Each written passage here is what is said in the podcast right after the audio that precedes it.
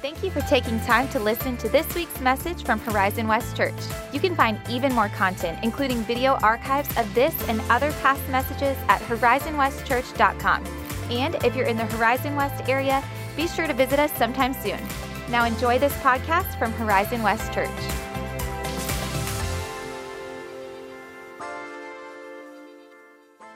Well, good morning, Horizon West Church. Uh, if you can believe it, we are just one week, seven days away from our first Sunday at Horizon High School. Uh, we are so excited. This has been uh, a long time in the making um, and a, a, lot of work to get ready for, but uh, we couldn't be more excited for what God has in store for us. Um, I want to really encourage you, uh, if you haven't done so yet, just make sure before next Sunday uh, that you uh, map the, the um, drive to Horizon High School, depending on where you're coming from. We really can't tell you, you know, uh, one way to get there. There's several ways. I will tell you, I know a lot are going to be coming uh, from a little bit north of the campus, from this uh, area around Oasis and other parts of Winter Garden. If that's you and you're coming south, um, just be, uh, be aware of the fact there is no 429 southbound exit. I'm getting into some details here because it's really important that you know that my first trip to Horizon High School, um, I went flying by the school and uh, went, oh, there's no exit here. I got, I got to do a U-turn. So um, just map that out. You may even want to do a practice drive. We've had some of our families tell me they, they did their practice drive uh, to make sure they had the best route there. But uh, we are excited. I want to encourage you, invite uh, friends, family members, neighbors. Um, it's going to be an exciting Sunday for us, and um, and just good to be back after not being together for a couple weeks as well. Um, this is going to be this week, our last week of the I'm In series. Um, I have loved looking at these different men and women, uh, and in one case, a child, uh, who in Scripture model what it looks like when a person puts their yes on the table, when they say, I'm in for what God has for me. We've looked at uh, the disciples who left their nets to follow Jesus, the prophet Isaiah who said, Here I am, send me. Uh, we've looked at Jesus himself who said, Father, not my will, but yours be done. And then just last week, we looked at an unnamed boy with a few fish and loaves who said, Jesus, you can have what is mine. And Jesus multiplied it and performed a miracle. And today, on our last week of the I'm In series, we're going to look at an aging Israelite who lived more than a thousand years before the coming of Jesus. I tell you all of that to say that my hope for you and what you take away from this series is that no matter what your age, no matter what stage of life you're in, no matter what your background or culture is, that when you say, I'm in to Jesus, He is ready to use you. That, that God can use you right where you are. So, today, I want to give you some context for the story that we're going to dive into. It is uh, year two of the exodus of the Israelites from Egypt. If you remember the story as told in Prince of Egypt or in some other uh, formats, uh, the, the Israelite people have walked through the Red Sea. They are now in the wilderness or in the desert. And this is now year two of their wandering before they enter the promised land. But they are on the cusp of doing just that, of entering the promised land.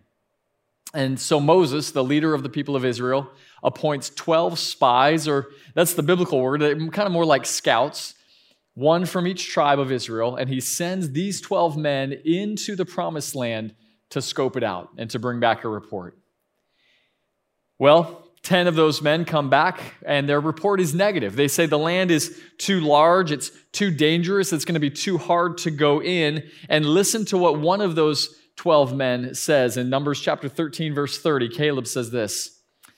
But Caleb quieted the people before Moses and said, Let us go up at once and occupy it, for we are well able to overcome it you need a Caleb in your life, or better yet, you should be the Caleb in the lives of others.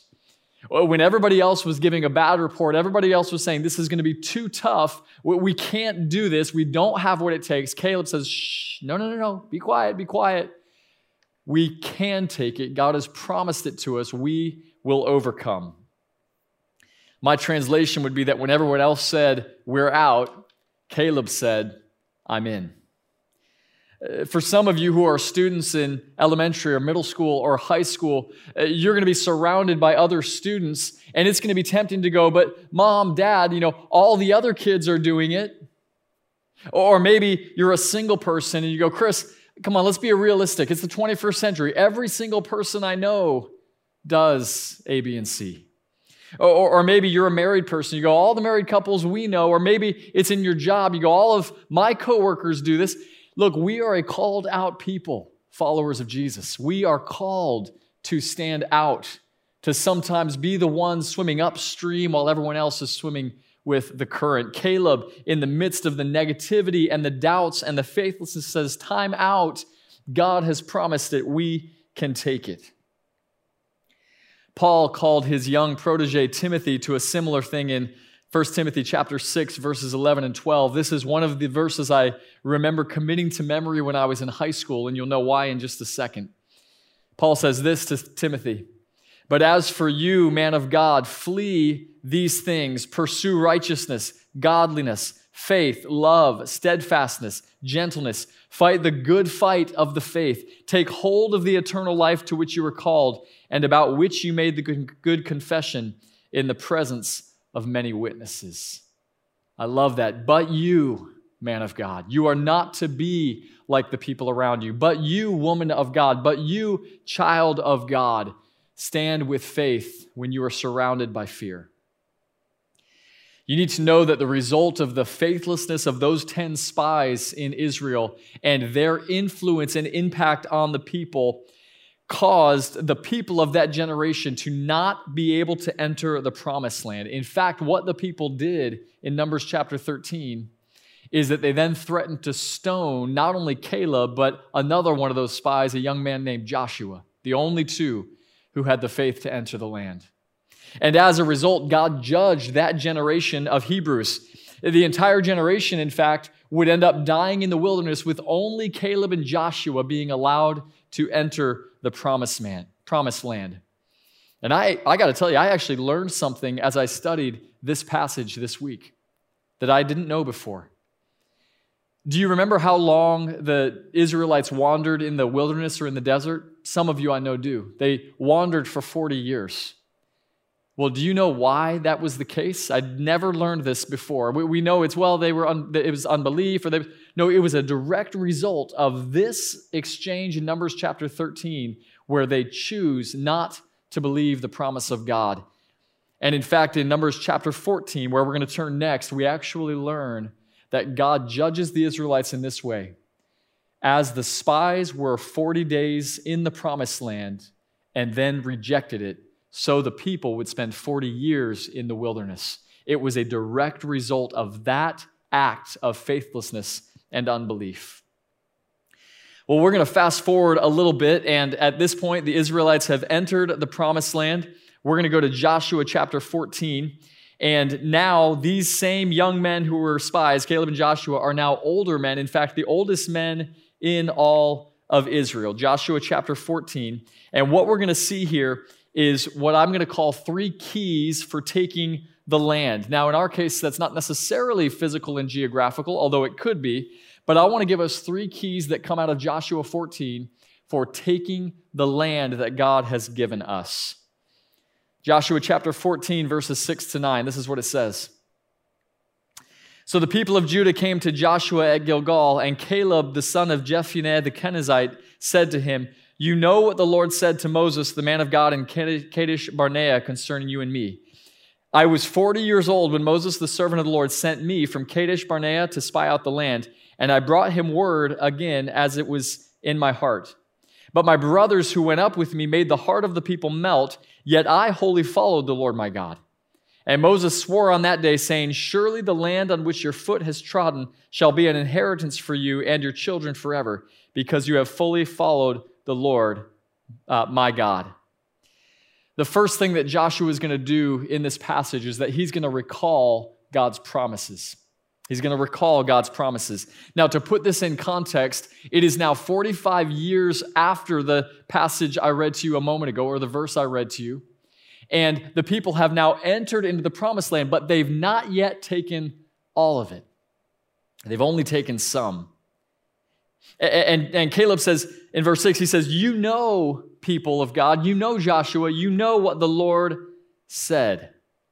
45 years later, and Caleb is still hanging into this, hanging on to this promise that God has made to him. And this is a principle all throughout Scripture. I've talked about it often with you. Uh, God oftentimes gives a promise to a person, both in Scripture and in our day to day life. We see this.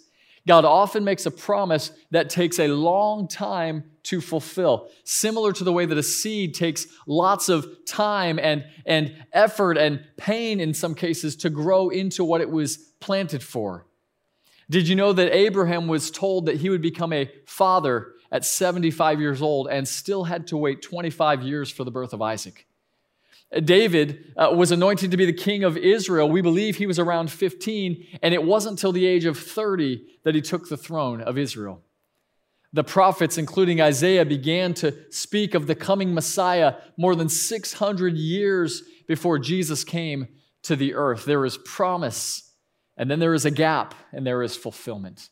And the question is, what do we do in the gap? Caleb chose to recall God's promises, to hang on to what was spoken and to believe it for himself. When I was younger and wrestling mightily with sin, and particularly wrestling against sexual sin in my life, I remember begging God for freedom and, and asking forgiveness and trying to do better and, and feeling so stuck. And I came across this verse in 1 John chapter 4, verse 4. It said, Greater is he that is in you than he that's in the world.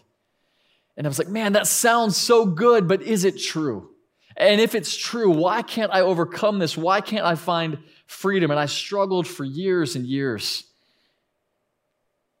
The truth is that it's not the team that wins the first half or the fighter who wins the first round, but it's the one who goes the distance. And what I have seen is that, that God's promises that we will overcome, his promises of victory, it doesn't always mean that they come overnight. But as we walk with God faithfully, the way Caleb did, eventually we stand on the cusp of the promised land or in the promised land and we look back, we go, God, you have been faithful to your promise. Go back to Joshua chapter 14. Look together with me at verses 10 and 11. And now, behold, the Lord has kept me alive, just as he said these 45 years, since the time that the Lord spoke his, uh, this word to Moses, while Israel walked in the wilderness. And now, behold, I am this day 85 years old. I am still as strong today as I was in the day that Moses sent me. My strength now is as my strength was then for war and for going and coming. The second thing that Caleb does in this passage is that he relies on God's strength. He relies on God's strength. So, first, he recalls God's promise. Now, he relies on God's strength. I say now, but the truth is, this wasn't something that Caleb just mustered up the courage to do at 85 years old. He had been relying on God's strength day in and day out since he was a young man. And those habits that he formed as a young man became the pattern of his life as an old man. The same strength that he relied on from God at 40 years old to stand in the face of those who opposed him was the strength he had now at 85 to say, Whatever God has for me next, I'm in. I'm ready to go. By the way, Caleb is not just saying that he's strong in the sense of like spiritually or mentally strong. I remember when I first was looking at this uh, years ago, I, that was kind of the idea that I had. He's like, I'm as strong now as I was then. And we're thinking, okay, yeah, like, like you still have strong faith. But amazingly, it's more than that. In fact, verse 11, Caleb says, I am strong and uh, I have strength for war and for coming and going. Like, this dude's 85 years old and he's ready to go to battle. And, this is just one more way that God's favor in Caleb's life was manifest, not only to preserve him, to keep him alive, but to the point where when they enter the promised land, he'd have the strength to take it and also to endure and enjoy the experience. Now, it is clear to me in those verses 10 and 11 that Caleb's confidence was not in his own strength, but that it was in the one who had given him strength, the one who had made him the promise, the one who had been faithful to him. I want to address two groups on kind of opposite ends of the spectrum. First, I want to speak to those of you that are young. Um, I was young once, I'll be 40 soon, and I remember what it was like to be a teenager, to be in my 20s, and to feel somewhat invincible. And the truth, young person, is that one day your strength, whether that's literal physical strength or whether your strength is in your beauty or your personality or intellect, but eventually those things will fail you. Proverbs 31 says, Charm is deceptive and beauty is fleeting. I want to challenge you Teenagers, young adults, would you commit now to making the Lord your strength so that whatever life throws at you, you can one day, as an older man like Caleb was, say, I'm as strong now as I was then in an unfailing strength I possess from the Lord. And then I want to address those of you who are not so young. We'll say it like that. Caleb understood that it was God who had preserved his life and that he had done so for a specific purpose. I, I want to gently caution you, older person, against what I would call the retirement mentality that, that you reach a certain point where you go, I've, I've worked hard enough, I've, I've served long enough, I've shown up uh, uh, time and time again, and, and now I get to just coast to the finish line. There is nothing in the Bible that would speak to that being the case or being allowed. Fortunately, we are filled with people who have gotten to the age of retirement and said, I'm still ready to go. I'm still ready to be in for what God has for me. I'll never forget while our church was still at Sunridge Middle School when Greg Lockie, one of our deacons, came to me and said, Chris, I'm retiring this week, and I want you to know because now I'll have more time to serve. Uh, not just more time to travel, not just more time to play golf or do whatever, but Chris, now I want to give myself even more. He was already serving, but now I want to give myself even more to what God has for me. I want to live out these next 20 or 30 years or whatever God gives me. I want to finish strong. The psalmist said it this way Some trust in chariots and some in horses, but we trust in the name of the Lord our God. One more time in Joshua 14, pick it up at verse 12 with me. Caleb speaking again says, So now give me this hill country of which the Lord spoke on that day. For you heard on that day how the Anakim were there in the promised land with great fortified cities. And it may be that the Lord will be with me and I will drive them out just as the Lord said. And then Joshua blessed Caleb and he gave Hebron to him, the son of Jephunneh, for an inheritance. Therefore, Hebron became the inheritance of Caleb, the son of Jephunneh the Kenizzite, to this day because he wholly followed the Lord, the God of Israel. The third key to taking the land is to receive your inheritance, to receive it, to step into it. You might ask the question, well, what do you mean my inheritance? I mean, for Caleb, it was this piece of land, this geography. What is my inheritance as a Christian? Let me give you just four real quick. You've inherited the forgiveness of sins. You've inherited the Spirit of God living inside of you. you. You have inherited a spiritual community of brothers and sisters. You've inherited a future reward in heaven. And that's just a few of the things that are our inheritance through faith in Christ. Peter, in his first epistle, chapter 1, verses 3 to 5, says, Blessed be the God and Father of our Lord Jesus Christ according to his great mercy, he has caused us to be born again to a living hope through the resurrection of Jesus Christ from the dead to an inheritance, an inheritance that is imperishable, undefiled, and unfading, kept in heaven for you, who by God's power are being guarded through faith for a salvation ready to be revealed in the last time. Peter's going to say, Look, your inheritance is not just a piece of land like it might have been in the Old Testament. Your inheritance is every spiritual blessing in Christ. That is what you possess through faith. I might illustrate it this way as a dad with two daughters and a son. Uh, most of what I have here and now is already theirs. You go, what do you mean? Well, I mean, my home is theirs. They, they don't have to knock when they come in. They, they don't have to ask permission to, to use their bedrooms. That, they, they, they're owners in the same way that I am. They possess that home with me. And one day, not only that, but one day all of my possessions will be theirs when I'm gone. And in the same way, uh, so many things it, through Christ we possess in the spiritual realm. We possess all of these things, and one day we will take full possession of all that God has for us in heaven. The Bible says that we are sons and daughters of God through faith. But don't miss this. This is so important, and it comes from the story in Joshua 14. Caleb expected that gaining his inheritance would require a battle. I, think, think about this. This is, this is startling to me. 45 years earlier, God had promised him an inheritance. He's waited patiently. He's been faithful. Now he's an 85 year old man, and he's like, I'm ready for my inheritance. And so he grabs his sword. What's the point? What's the principle? I believe it's this. Just because, just because God has promised it doesn't mean it will come easily. Or let me say it another way. Just because the road is hard doesn't mean it's not the road God has for you. We get so conditioned to thinking that if, well, if God made the promise, then it, the door should just be flying open or whatever it is. But the truth is, it takes faith. And sometimes it, it, it takes doing our part to enter into the promise that God has for us. That has been true for us as a church. We, we know that God called us and, and we knew God was planting us in this part of Central Florida. Uh, we knew several months ago that as leadership of the Oasis Church and Horizon West Church that we were called to merge together. Doesn't mean it was all easy, but it does mean that God promised it and we were stepping into the inheritance that He has for us. The same is going to be true, friends, as we embark on this new journey at Horizon High School in the heart of Horizon West. It's going to be tough. There's going to be things that are hard. We're going to attempt to reach a community with the gospel that, that hasn't necessarily said, hey, come.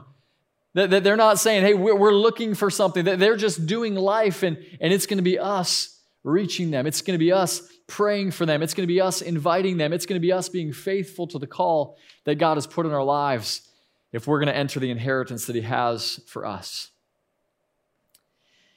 Three times in this passage, it says that Caleb wholly followed the Lord. He wholly followed the Lord. I want to ask you this question Could it be said of you, could it be said of me, that we wholly followed the Lord?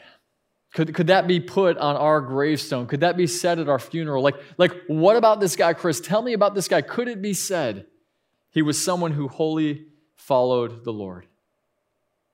Well, whatever your past, uh, wherever you've been, whatever your spiritual temperature is today, I want to present to you an opportunity to together as one church, Horizon West Church, to say, I'm in to wholly following the Lord into this new season that He has for us, a season that begins one week from today. As was true for Caleb in the Old Testament, so for us, the impact of our decision to follow the Lord, to be faithful to the things He's called us to, I believe will have impact on our children, our grandchildren, our great grandchildren, and for generations to come.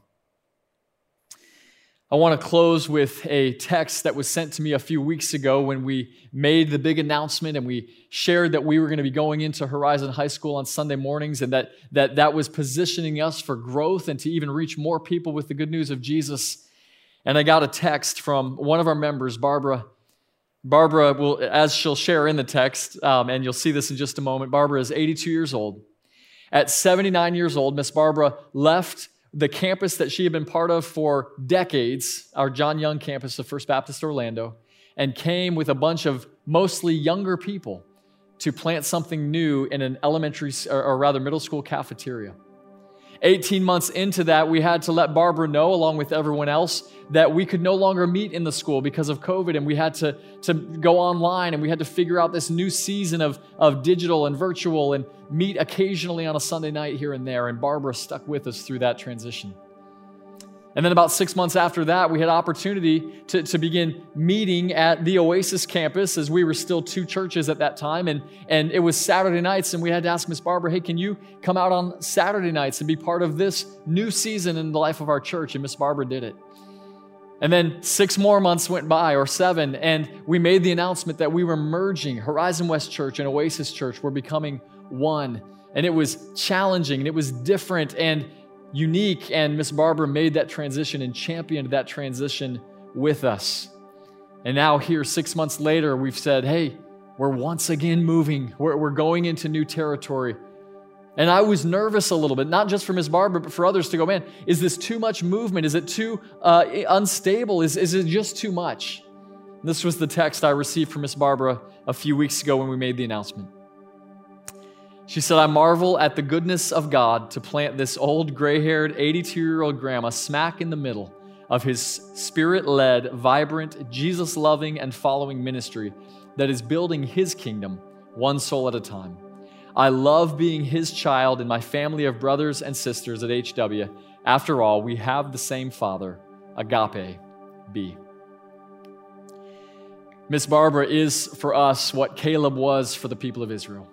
And we've got others. I think of Stanley and Lenore. I think of uh, Ellen and Kelvin. I, I, think of Jimmy and Susie. I, I think of so many of the older generation who have said, We're with you and we're in and we're ready in this season to continue the, serving the Lord as we have in previous seasons. And I want to invite you if you've not yet done so, would you, even now, right where you're at at your home, would you pull out your phone and text I'm in to 407 77? You've heard us talk about that. If you haven't done so yet, this is your opportunity with just seven days to go before we launch into the school. When you do that, when you text uh, I'm in to 40777, you're going to receive a form that you can complete. That simply tells us uh, where you'd like to serve and whether you'd like to join a group and some other information as well. Uh, we don't want to miss the opportunity in a real practical way to say, Come with us in this new season that God has for us. Church family, may we not be like those 10 spies who saw the opportunity, but because of fear, they failed to enter it. Instead, may we be like those disciples on the Sea of Galilee who left their nets and everything they had to follow Jesus. May we be like Isaiah the prophet who said, Here am I, Lord, send me. May we be like Jesus who submitted to the will of the Father and went to the cross. May we be like the young boy with his fish and his loaves who put them in the hands of Jesus. And may we be like Caleb who at 85 years old continued to have the faith to believe and to enter into God's promises. Pray with me. God, we are so excited for what this next week is going to hold for us.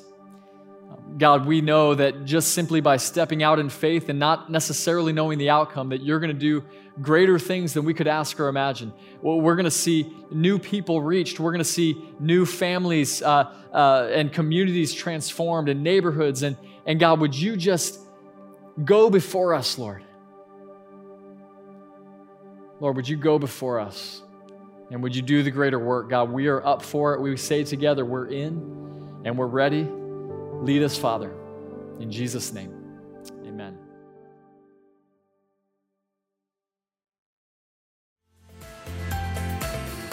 Thanks again for listening to the Horizon West Church podcast. If you were inspired or encouraged by something you heard today, share it with a friend. For more information like our service times, location, and other info, be sure to visit us online at horizonwestchurch.com. Have a great week.